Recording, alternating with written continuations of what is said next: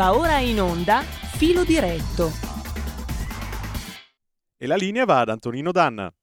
E rieccoci amiche e amici miei, ma non dall'avventura, di nuovo buongiorno, Antonino Danna al microfono, sempre con voi per le, sulle magiche, magiche, magiche onde di Radio Libertà. E allora noi apriamo questo filo diretto, dovremmo avere tra poco con noi l'onorevole Campomenosi per commentare appunto questo fatto, cioè i BR che non sono stati estradati dai nostri confratelli europei, nonché cooperanti e grandi quirinalizi amici dei francesi che eh, hanno motivato sostanzialmente il mantenimento della dottrina Mitterrand per questi signori signori condannati per omicidio non da me, non dalla bocciofila, non dal Tribunale della Repubblica presso Facebook, ma dalla, corte, dalla Suprema Corte di Cassazione della Repubblica Italiana, che se permettete è eh, quindi condanna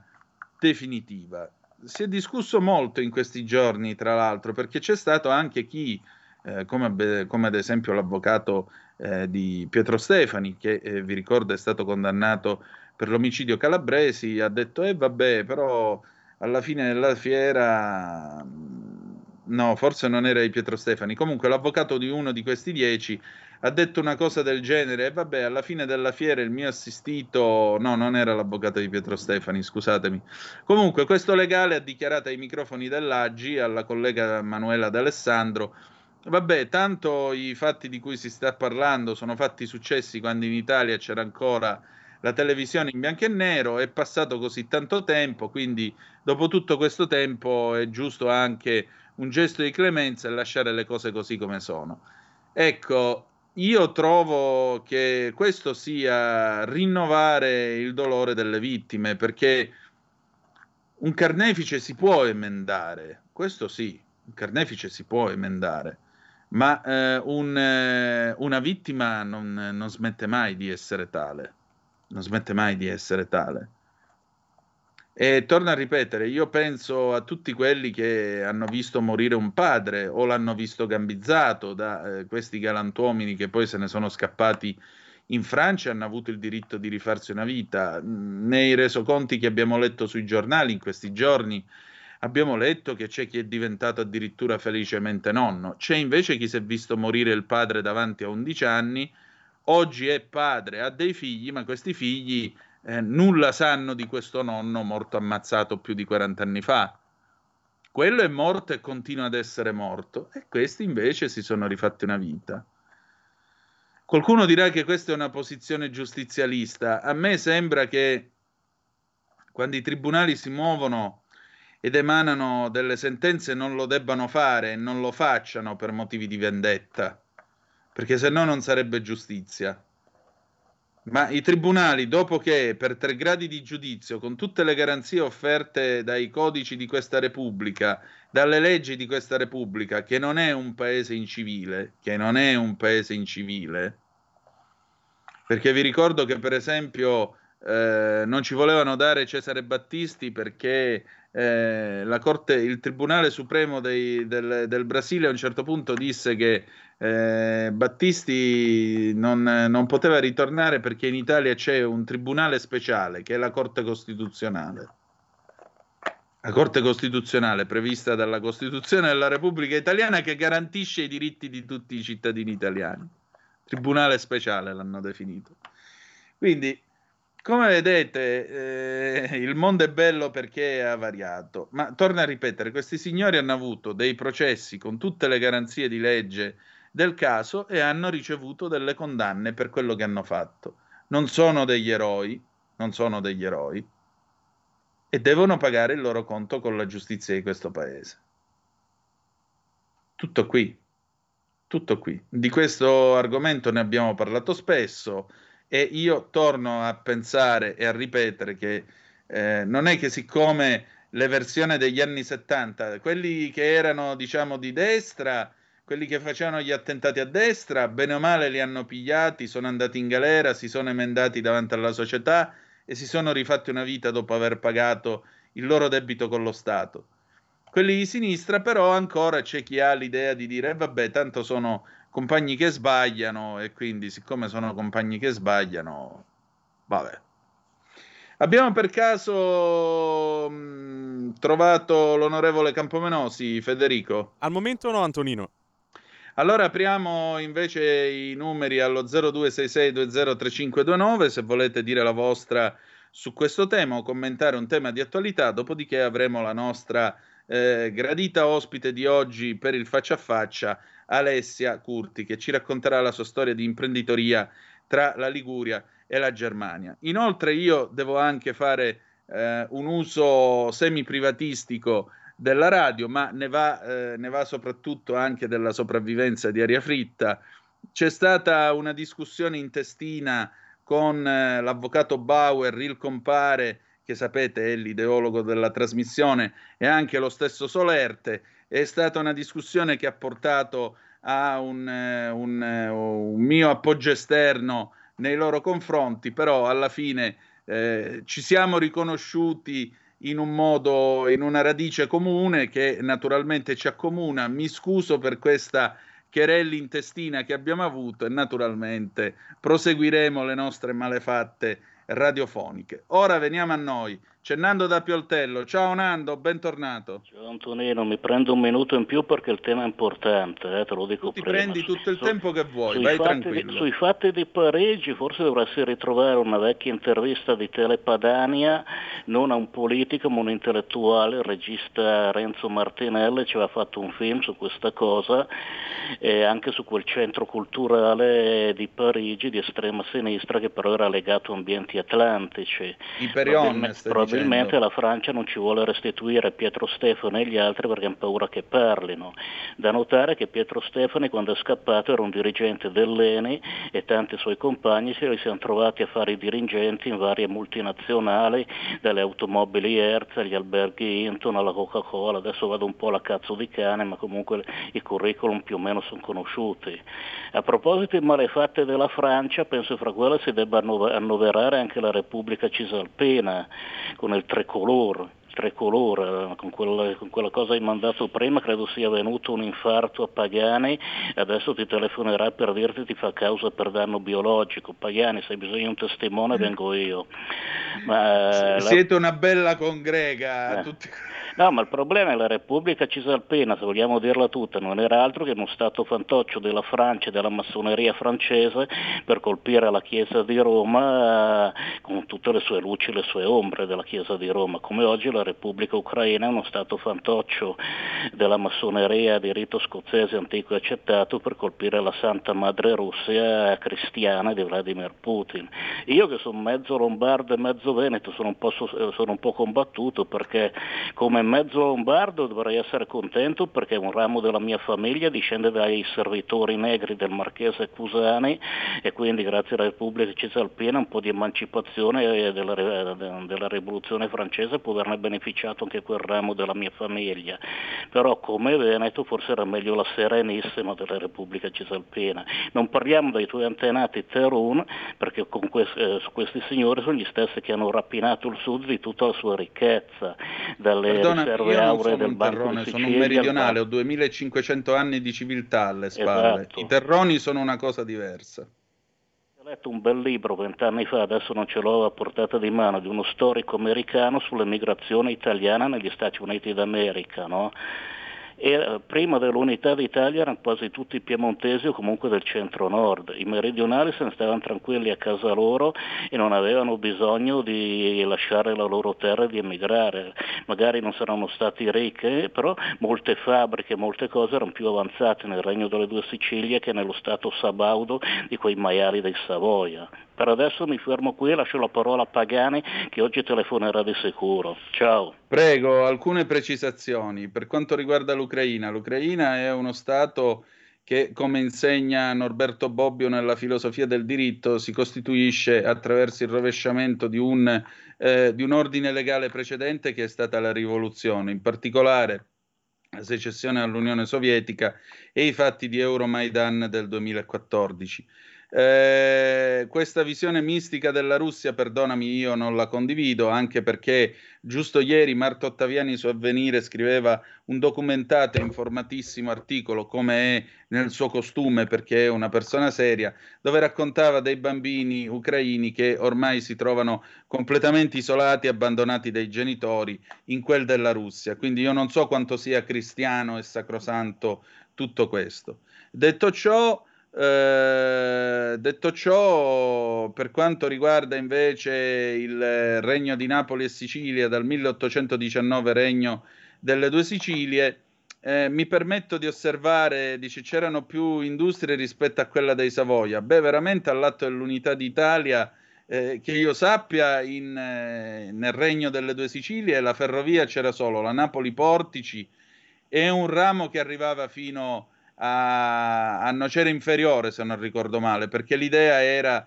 di fare arrivare la ferrovia fino a Brindisi. Solo che eh, Re Ferdinando si era, si era, diciamo così, opposto alla costruzione di gallerie perché le riteneva utili per svolgere degli attentati contro la sua sacra persona. Quindi, come puoi immaginare, mentre nel Regno delle Due Sicilie accadeva questo, il Piemonte aveva già una rete ferroviaria ampiamente sviluppata e l'aveva sviluppata con i soldi suoi, non con quelli che avrebbe rubato al meridione d'Italia, insomma, come una, una certa retorica neoborbonica eh, oggi ci, ci racconta.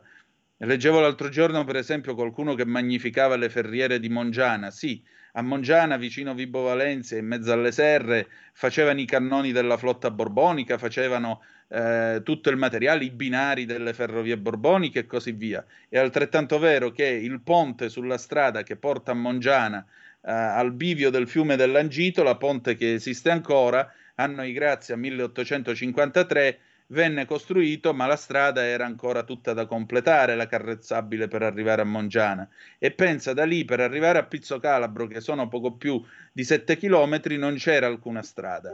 Quindi fa un po' tu. Eh, perdonami Federico, il numero di Campomenosi te l'ho passato nella, nella nostra chat, poi lo chiamiamo. Buongiorno ad Alessia Curti, intanto, ben trovata. Buongiorno, ben trovato.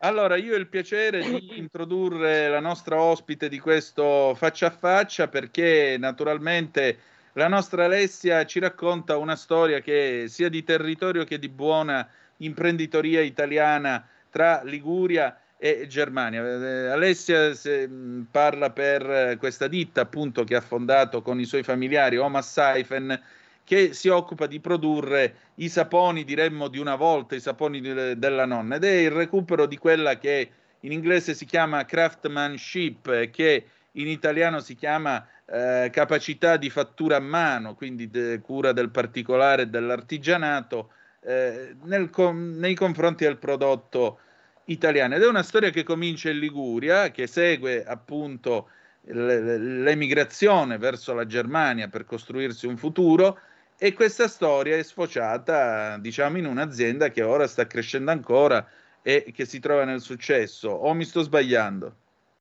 Ma nel successo ce lo, ce lo speriamo, insomma, un obiettivo sempre, no?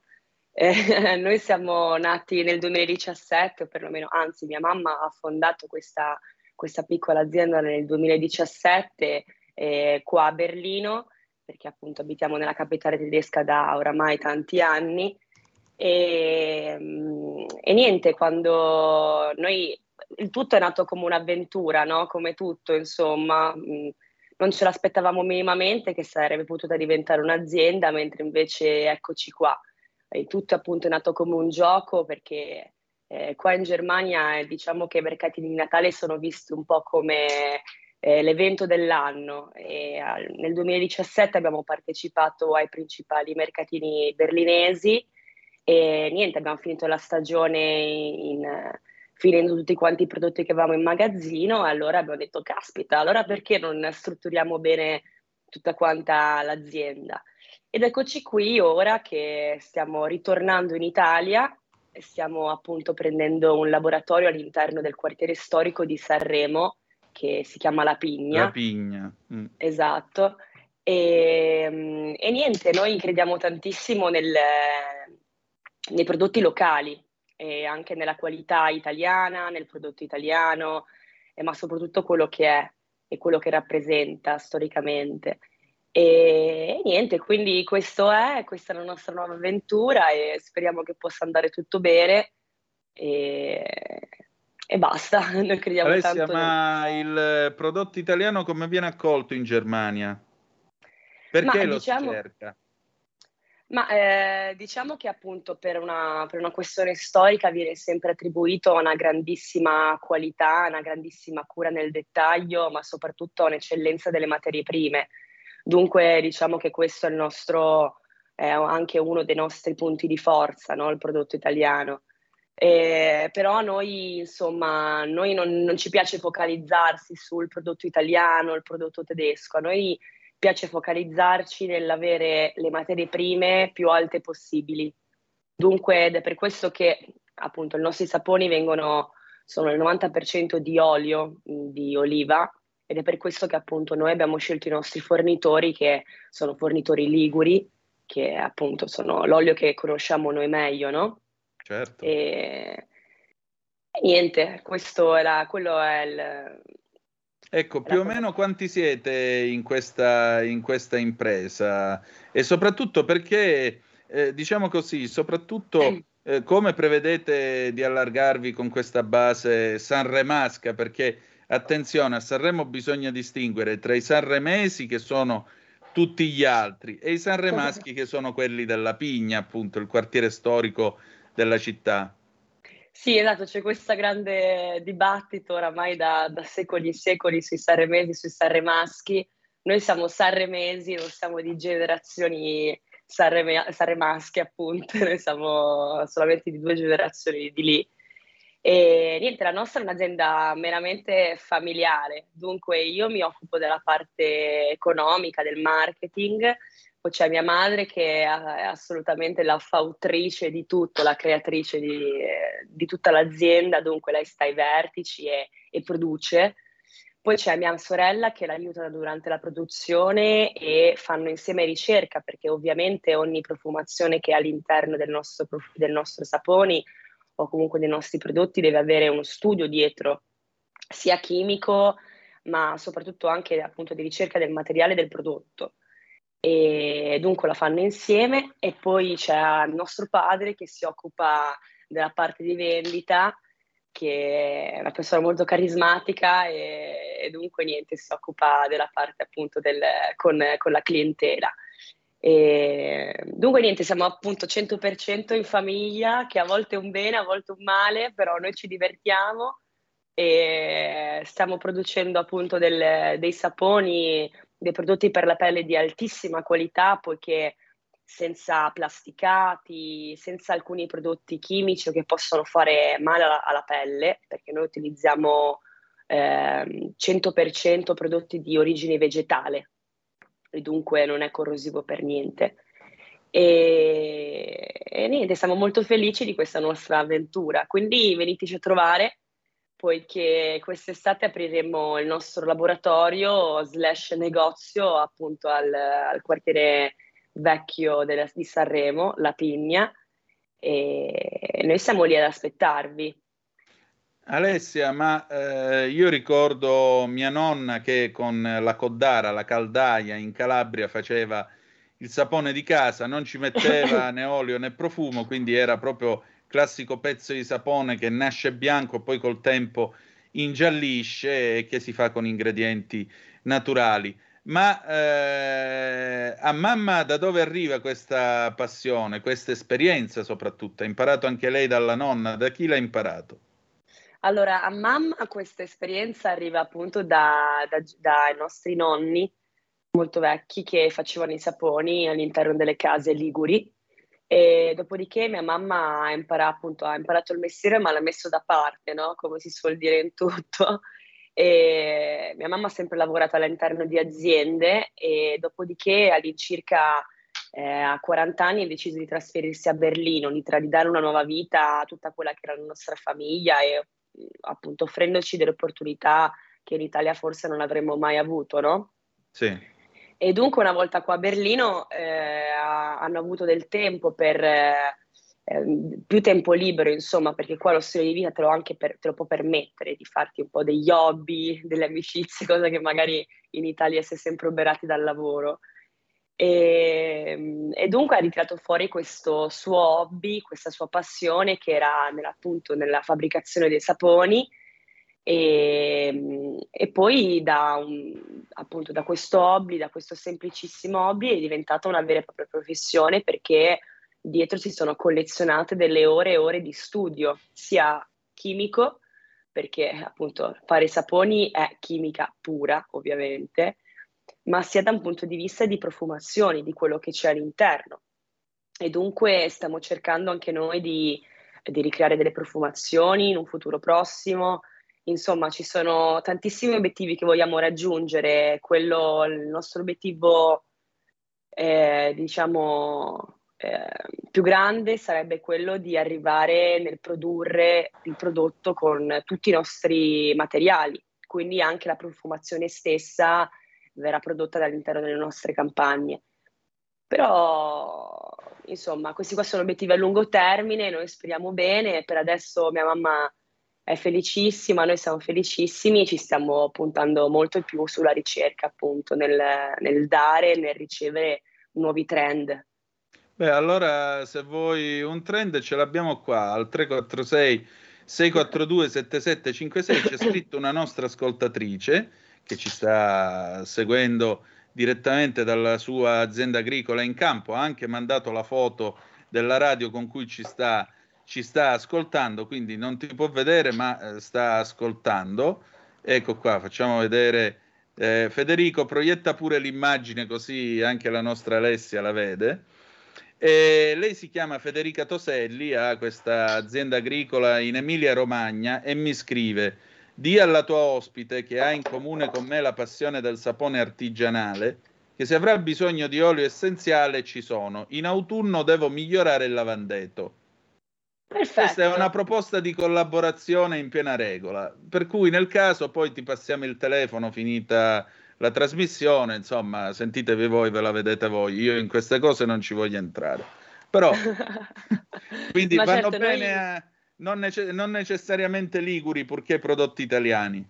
Certo, noi siamo sempre alla ricerca di nuovi fornitori, l'importante è è appunto che la materia prima sia, sia di, di, buona mani, di, buona qualità, insomma, però immagino che, che, sia altrettanto, ovviamente.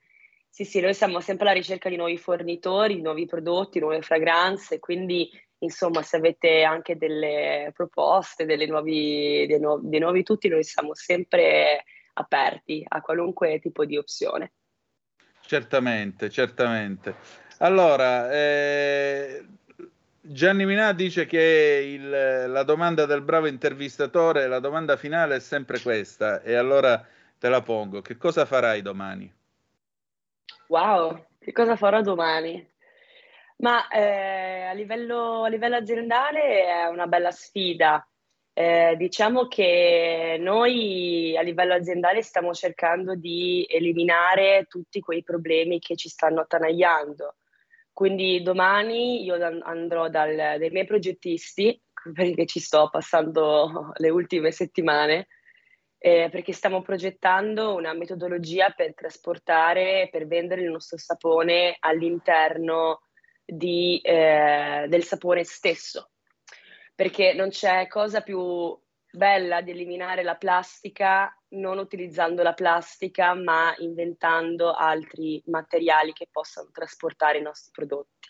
Dunque io domani, come tutti i giorni all'incirca da un anno, eh, appunto lotteremo contro questa battaglia che è il mantenimento del nostro fantastico mondo e spero che altrettanti imprenditori possano eh, prendere veramente in considerazione il fatto di eliminare il 100% la plastica o comunque prodotti nocivi per noi e per il nostro mondo all'interno del, della nostra azienda, poiché...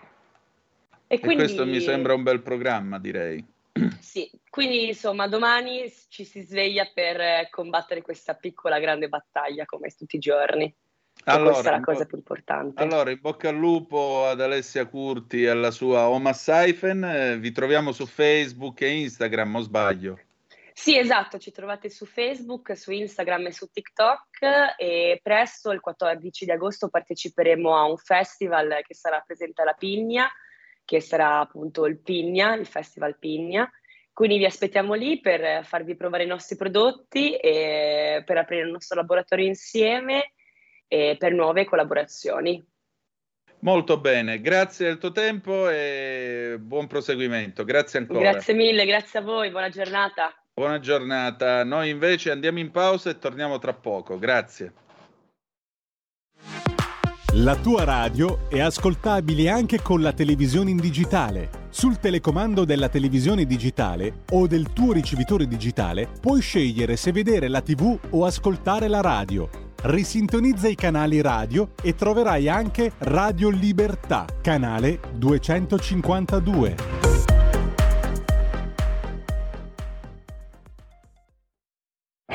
Polenta di rock. Ogni domenica dalle 21 la musica rock con il mic e il Pivi. Rock and roll col CH. E ricordas che Pulente virtuosa con Benios. Stai ascoltando Radio Libertà, la tua voce libera, senza filtri né censure, la tua radio.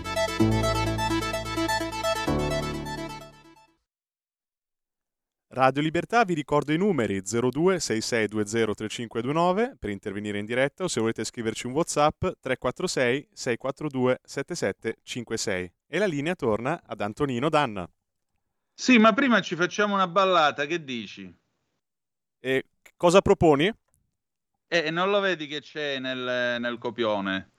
Guarda che sorpresona ti aveva allestito. Come on, shake your body, baby, do that conga. No, you can't control yourself any longer. Come on, shake your body, baby, do that conga. No, you can't control yourself any longer.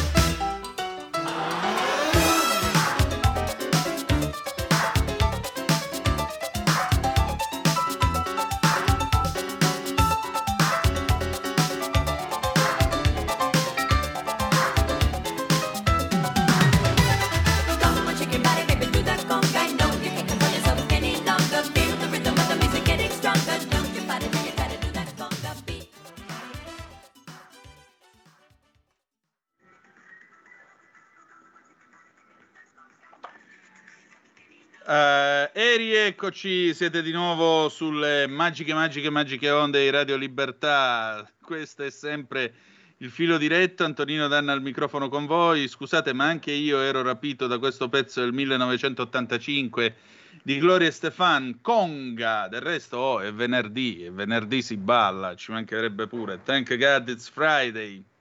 Allora sono arrivate alcune zappe mh, e si innesca qui un discorso che io trovo molto interessante e vi ringrazio di quello che avete eh, scritto. Allora, vediamo un po' di, di, di, tutto quello che si dice a proposito del discorso della nazione culturale, che se volete è anche il concetto di koine dialectos che c'era nel mondo magno-greco, cioè il fatto di riconoscerci tutti quanti figli di un'unica identità proprio perché abbiamo tutti la stessa lingua.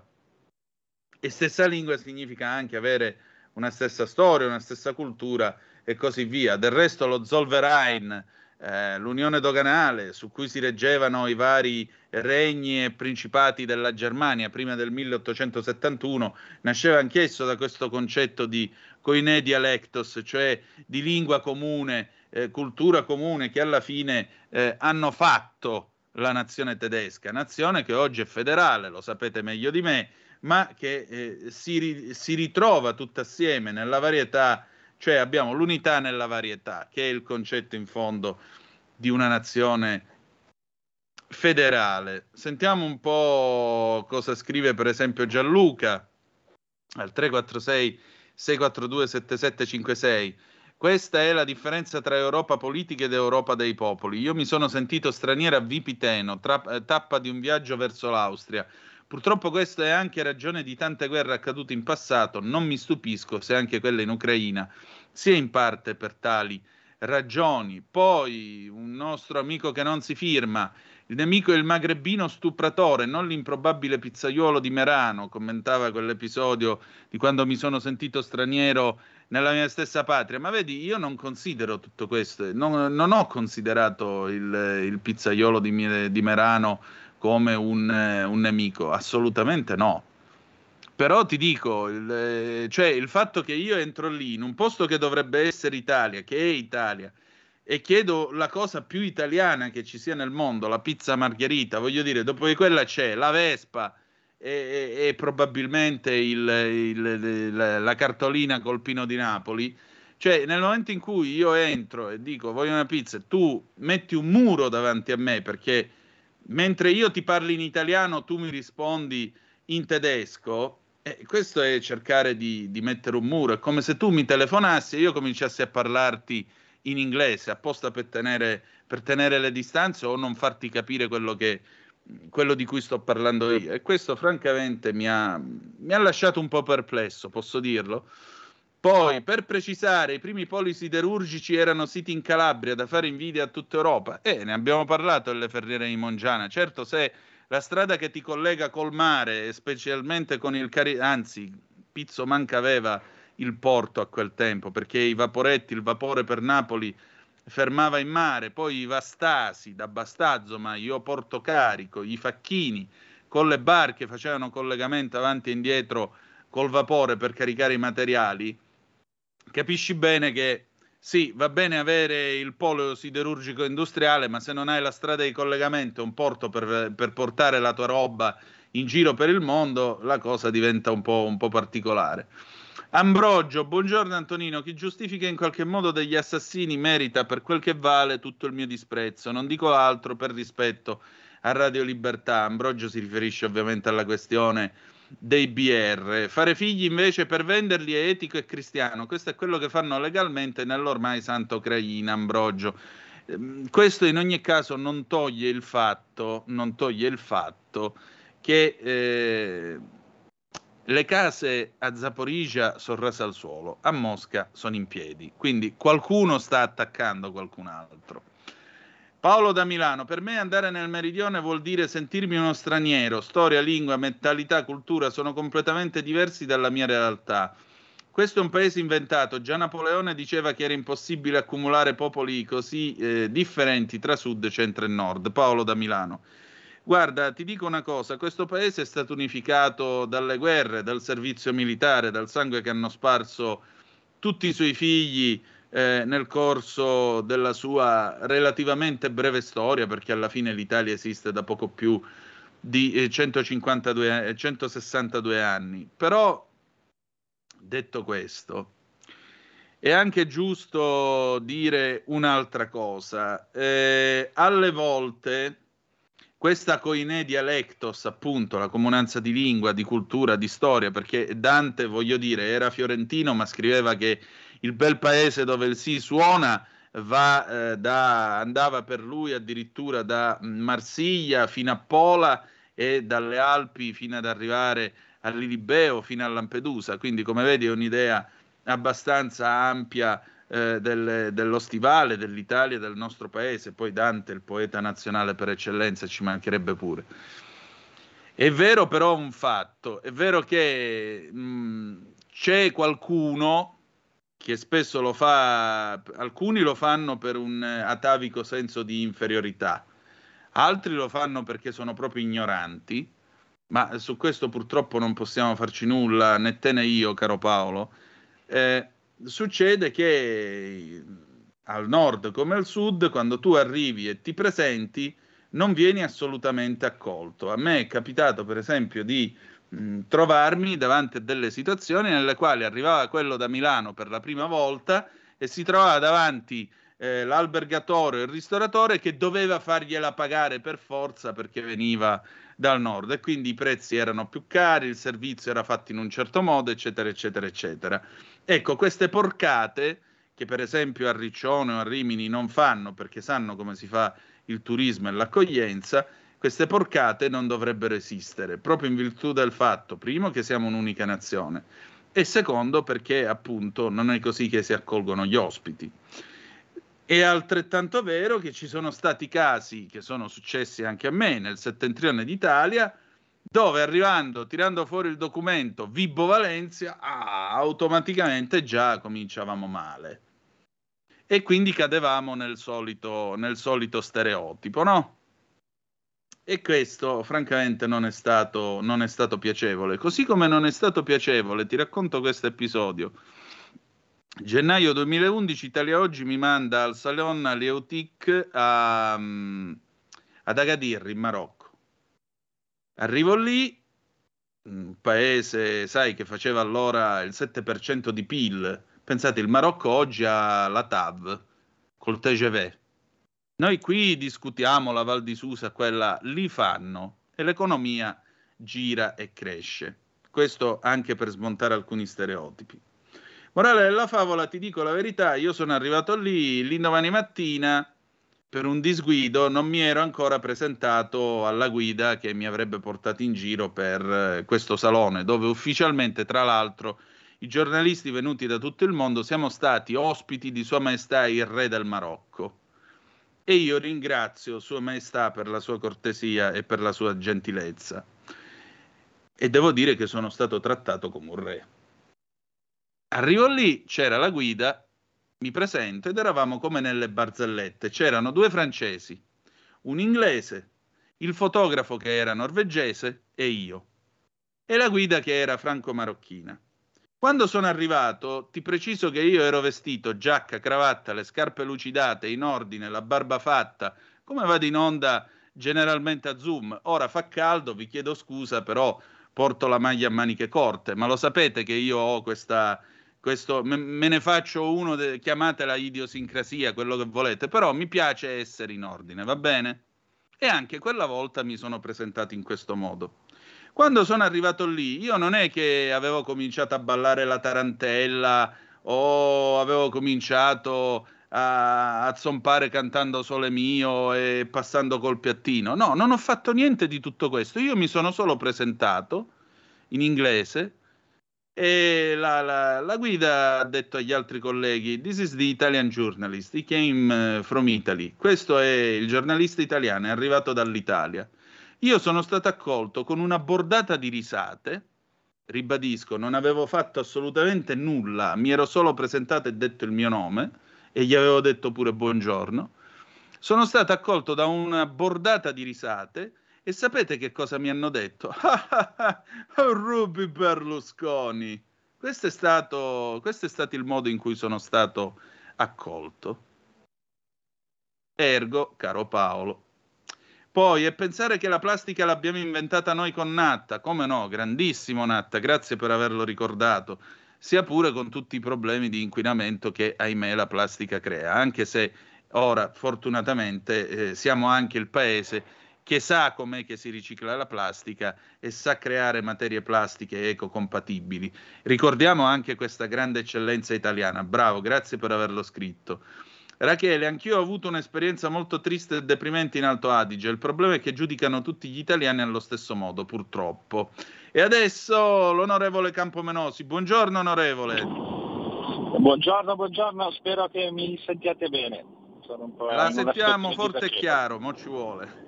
Senta, allora, questi dieci galantuomini che la Francia non ci ha voluto restituire, che cosa possiamo fare in sede europea, se si può fare qualcosa? Ma purtroppo la sede europea è il luogo delle non scelte, il luogo dell'ipocrisia e della retorica. Noi abbiamo con la mia collega Cinzia Bonfrisco in apertura dei lavori della sessione plenaria di Strasburgo lunedì fatto l'ennesima richiesta per avere un quadro omogeneo, no? perché se siamo stati di diritto, se siamo riconosciuti ordinamenti all'interno dell'Unione Europea, allo stesso modo non si capisce perché un sistema giuridico come quello francese eh, non debba ritenere possibile che delle persone condannate per dei reati gravissimi non possano scontare la loro pena in Italia, una roba che non sta né in cielo né in terra, che tant'è vero ha imbarazzato persino Macron, che ha dovuto fare una dichiarazione di circostanza.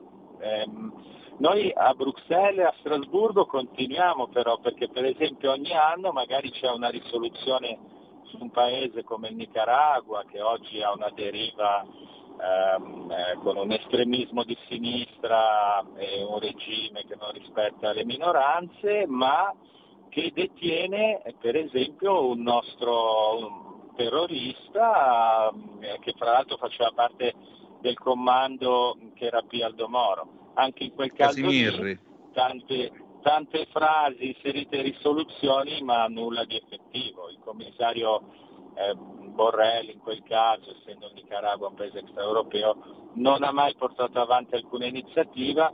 Eh, credo che insomma, serva avere Matteo Salvini al Ministero dell'Interno per poter ottenere qualcosa. Io da, da Bruxelles temo che non ci verrà mai data una mano.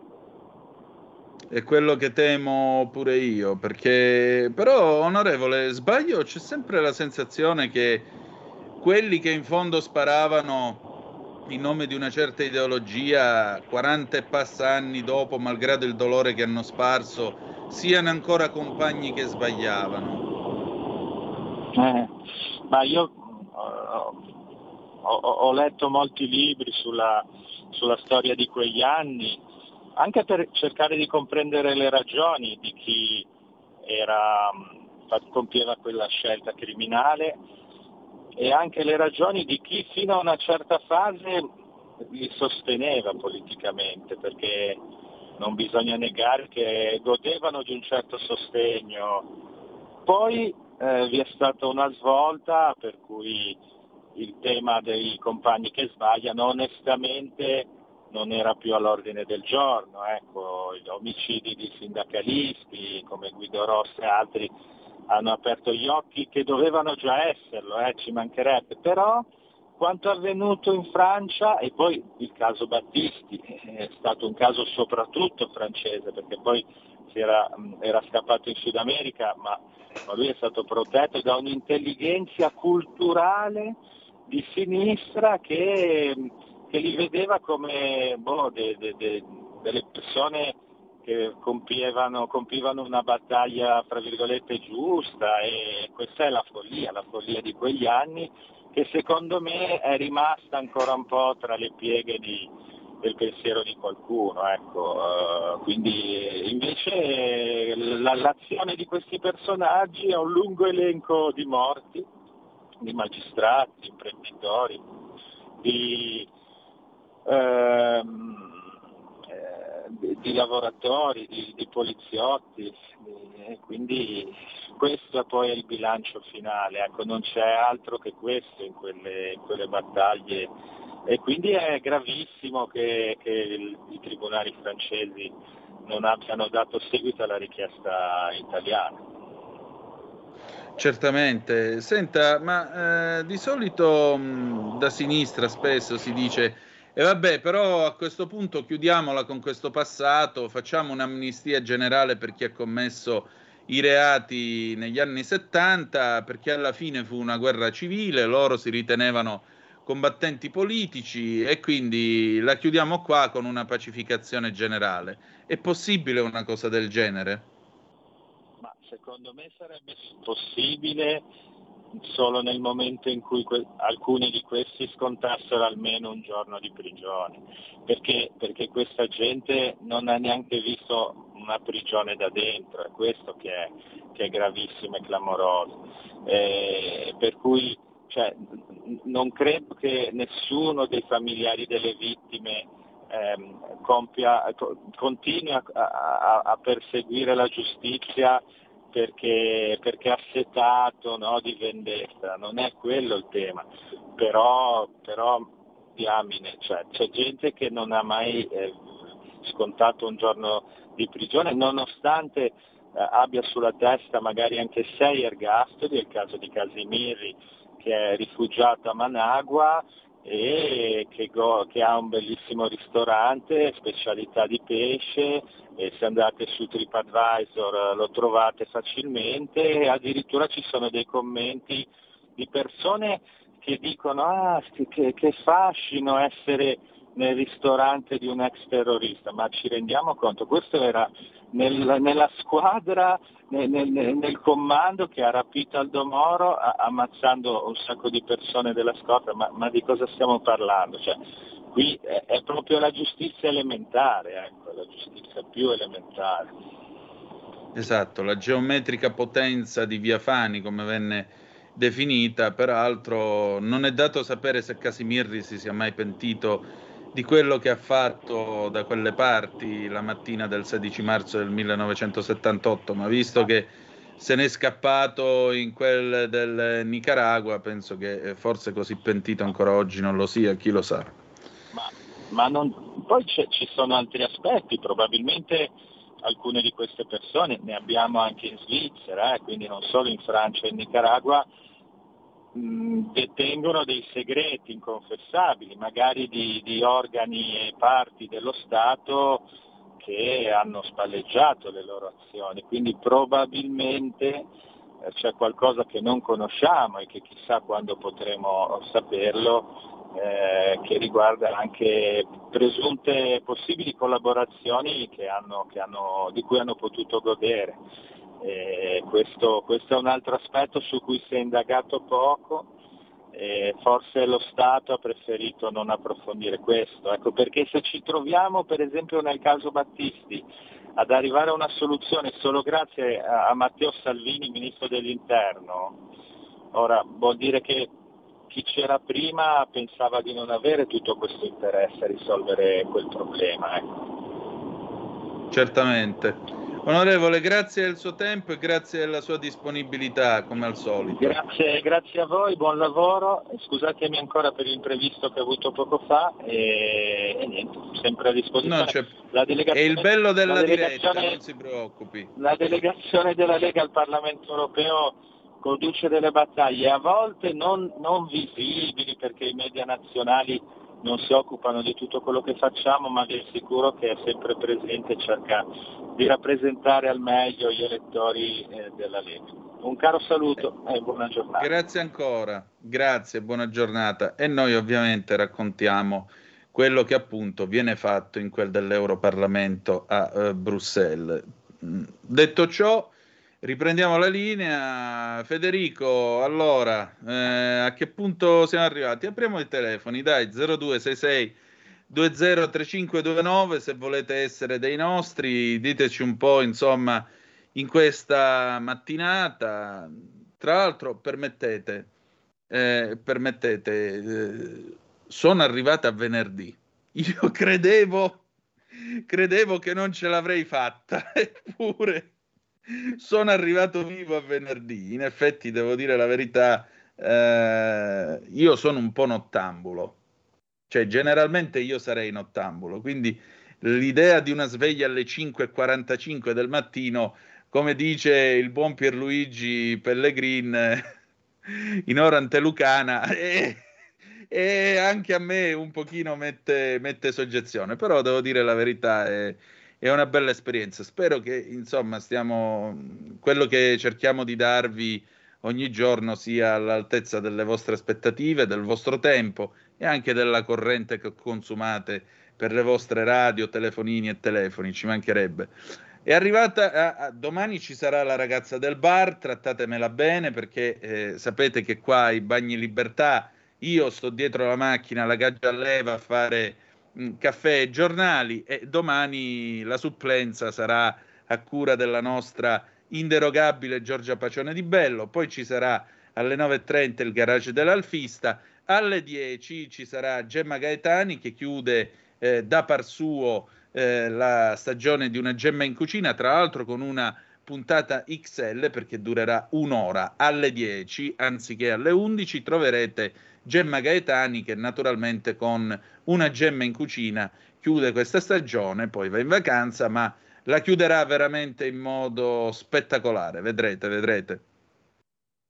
Altra cosa, nel pomeriggio di oggi avremo la, il debutto di Flipper, questo programma cura eh, di eh, Marco Mari, che è un programma di intrattenimento per ballare con i successi degli anni 60 e 2000, notizie dal mondo, curiosità e quant'altro. Noi abbiamo finito, un ultimo, un'ultima zappa, sto per dire una cosa bruttissima, ma con i brigatisti fuggiaschi rimpiango i metodi sovietici che incaricavano killer per applicare una sentenza. Grazie a Dio noi non siamo l'Unione Sovietica, ma siamo la Repubblica Italiana, nel bene e nel male.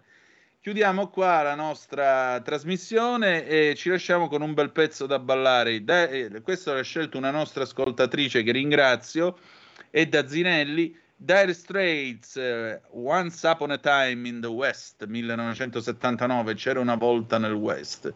E che cosa c'era? E mo l'ascoltiamo. Grazie per essere stati con noi e ricordate che the best is yet to come, il meglio deve ancora venire. Tra poco l'immenso PG Pellegrin, poi eh, Malika Zambelli. Che dire di più? Vi ha parlato Antonino Danna. Buongiorno. Avete ascoltato Filo Diretto